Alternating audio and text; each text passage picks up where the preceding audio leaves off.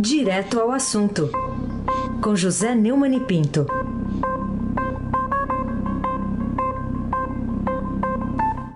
Fala, Neumani, bom dia.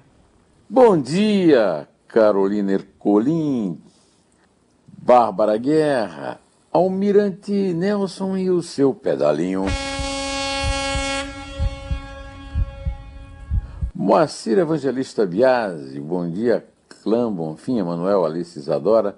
Bom dia, melhor ouvinte, o ouvinte da área Eldorado 107,3 FM. Carolina Ercolim, tintim por tintim. Vamos falar sobre eh, essa, essa chamada da, do portal do Estadão, que diz o seguinte: Tribunal da Lava Jato derruba a sentença de Moro que condena o tesoureiro do PT, Paulo Ferreira, e o empresário Roberto Capobianco, da Construcap, na Operação Abismo. Você diria que o inferno astral do ex-ministro da Justiça se estendeu essa semana para a segunda instância, que normalmente confirma né, as suas sentenças, até as mais duras? É, eu até acho que é, é normal que você pense isso assim que você lê a notícia. Depois, você pensando bem, né? É, a oitava turma do Tribunal Regional Federal da Quarta Região, a TRF4, Tribunal da Lava Jato, absolveu o ex-tesoureiro do PT, Paulo Adalberto é, Alves Ferreira, presidente da empreiteira Construcap, Roberto Ribeiro Capobianco, no processo aberto, a partir de provas obtidas na Operação Abismo. É, até a minha amiga Aninha Franco, produtora cultural, dona da República, lá no Pelourinho, lá na Bahia, me escreveu agora um WhatsApp dizendo a Lava Jato está sendo desossada. Passada essa primeira impressão, é, tudo tem um lado bom, né? Diria. O lado bom é o seguinte, o, o, o Moro não é uma pessoa, digamos, acima do bem e do mal, e o, o tribunal, o TRF4, é, não tem a obrigação de confirmar tudo que o Moro é, decidiu. Agora, é, se o, o, tribunal, pela primeira vez, não deve ser a primeira vez, está sendo a notícia, mas deve ter havido várias decisões semelhantes, se discorda do Moro, se até por unanimidade é, refaz, é, cancela uma sentença dele, isso reforça muito as outras sentenças que ele deu e que é, passaram também por unanimidade lá no TRF4. É, como é um, um órgão colegiado, isso é mais esclarecedor do ponto de vista da justiça. Então, isso reforça, inclusive, o argumento do próprio Moro, quando é, respondeu a uma decisão recente não é, é do Tribunal, do Supremo Tribunal Federal, é, a respeito de sua pretensa parcialidade. É, eu quero é, reforçar que o Moro pode ter uma, uma sentença desfeita e nem por isso ser considerado parcial. Ah, hoje tem um editorial do Estadão a respeito é, de uma decisão semelhante da, na, da, do Supremo e eu quero reforçar o que eu disse ontem.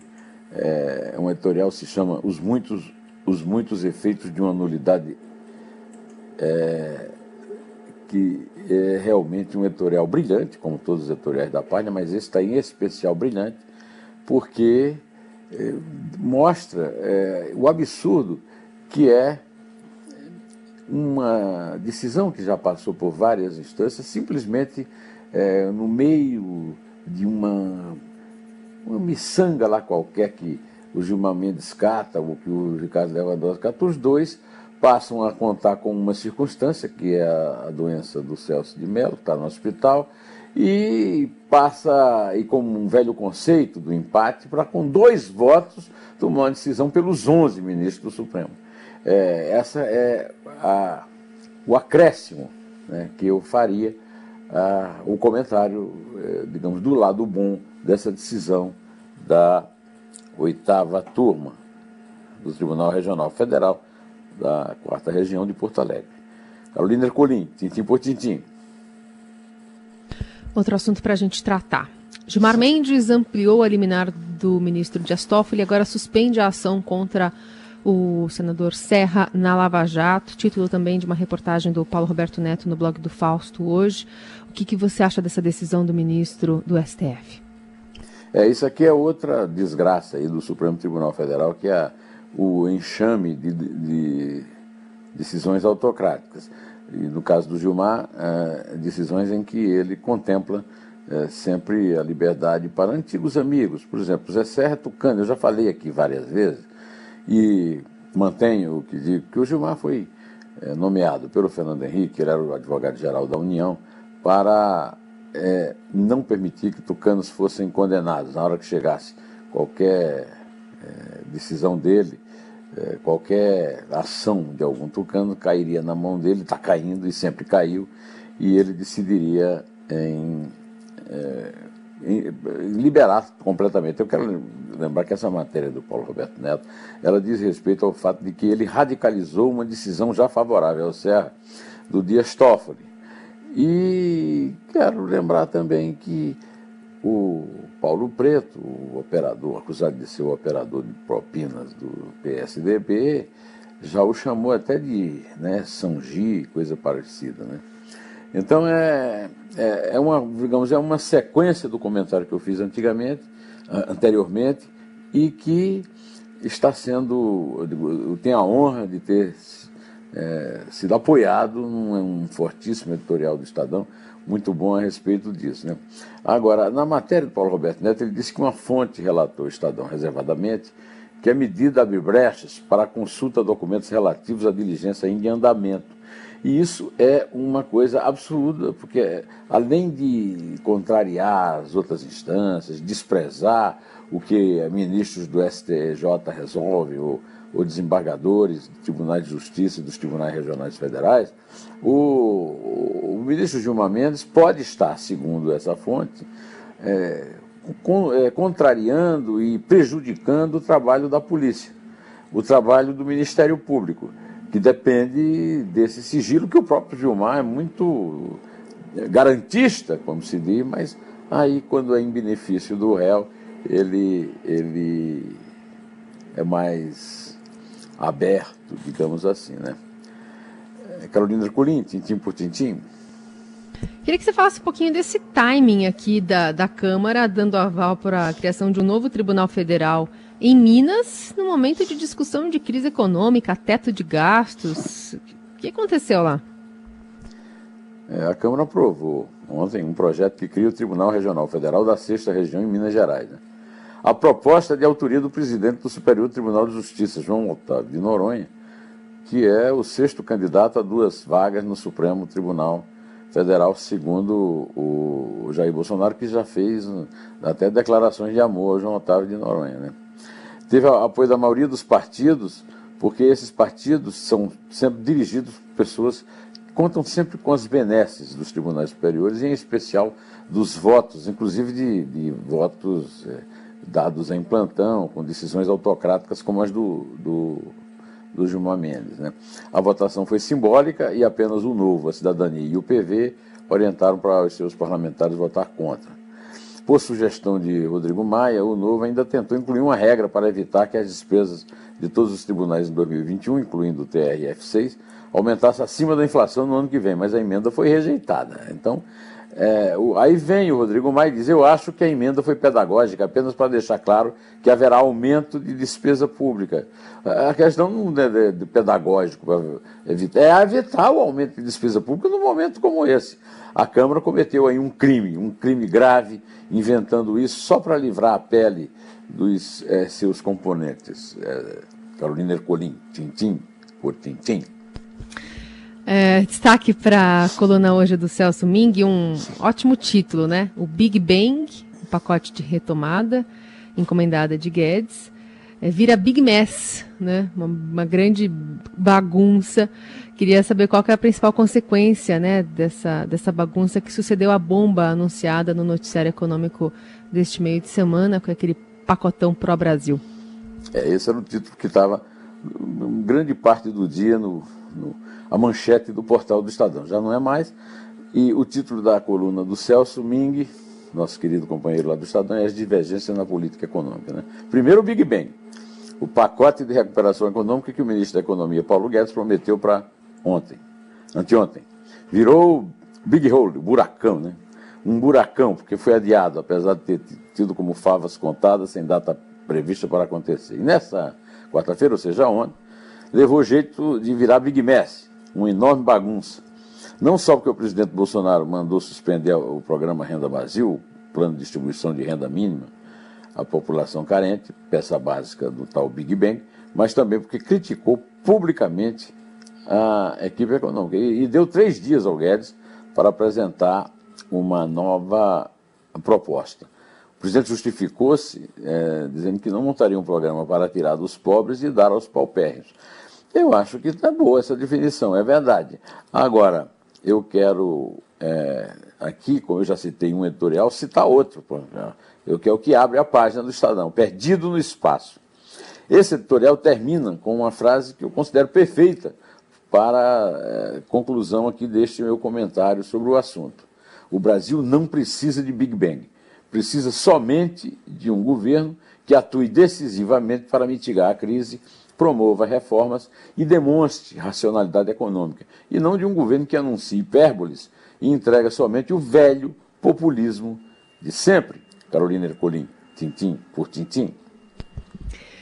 Um, qual avaliação você faz dessa frente ampla proposta, especialmente pela Marta Suplicy, né, a ex-petista, mas que está de olho numa possibilidade de serviço na chapa de Bruno Covas aqui à Prefeitura de São Paulo e de um nome importante também do PSDB, que é o FHC.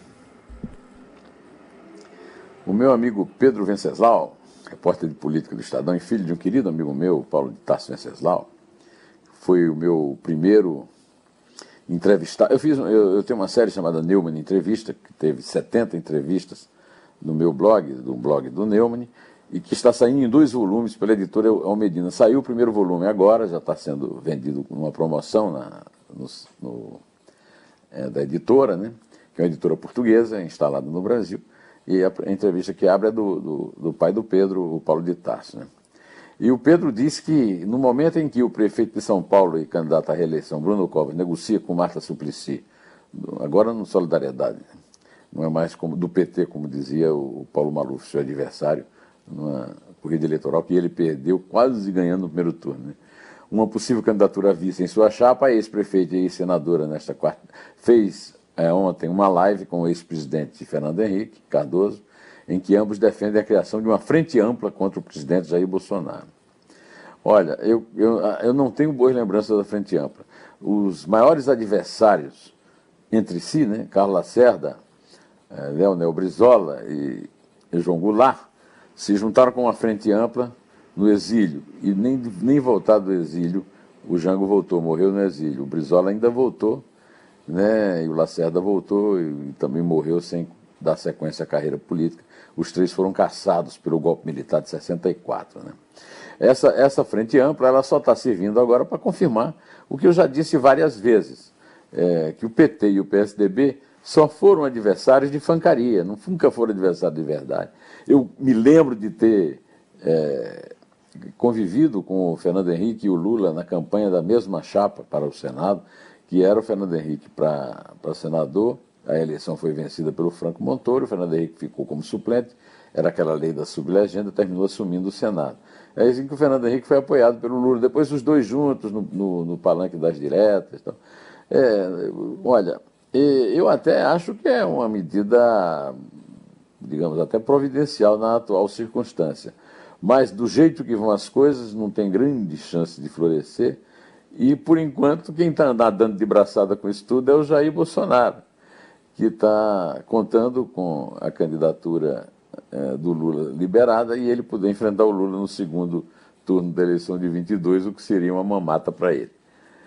Eu acho. Carolina Ercolim, tintim por tintim. E também queria que você falasse um pouquinho sobre essa essa manchete, né? Menor hoje pode cheirar para alelepípedo de crack, menos trabalhar. Uma defesa do presidente Bolsonaro é, ao, ao trabalho, a permissão, né, do trabalho infantil. Aqui você atribui essa inesperada nostalgia de uma opinião tão polêmica a respeito da exploração do menor manifestada pelo presidente da República. Uma frase que cabe em menos de uma linha, o Bolsonaro comete um erro de português absurdo. Há bons tempos, né? Onde o menor podia trabalhar. Onde é um advérbio de lugar, né? É onde eu moro.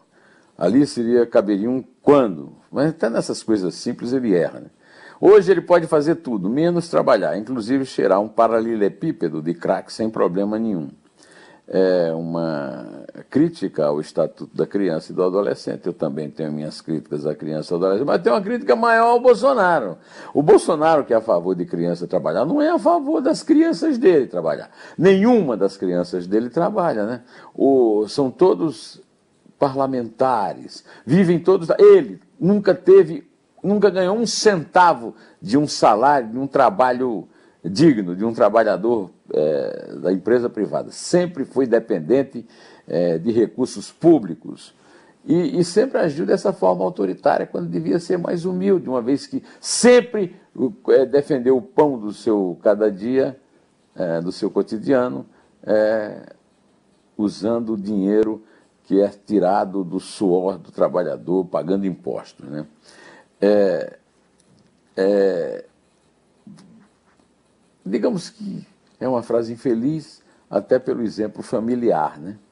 Aliás, um, que ele dá um, um excesso de proteção à família, esquecendo o resto da sociedade. E não foi para isso que ele foi eleito. E é por isso que eu não chamo de família Bolsonaro, eu chamo de família Bolsonaro, viu, Carolina? Pode contar. Com GL, né? Família. GL, é família em italiano, porque lembra italiano. A, as, as, as relações familiares da máfia. Vamos lá. É três? É dois. É um. Em pé.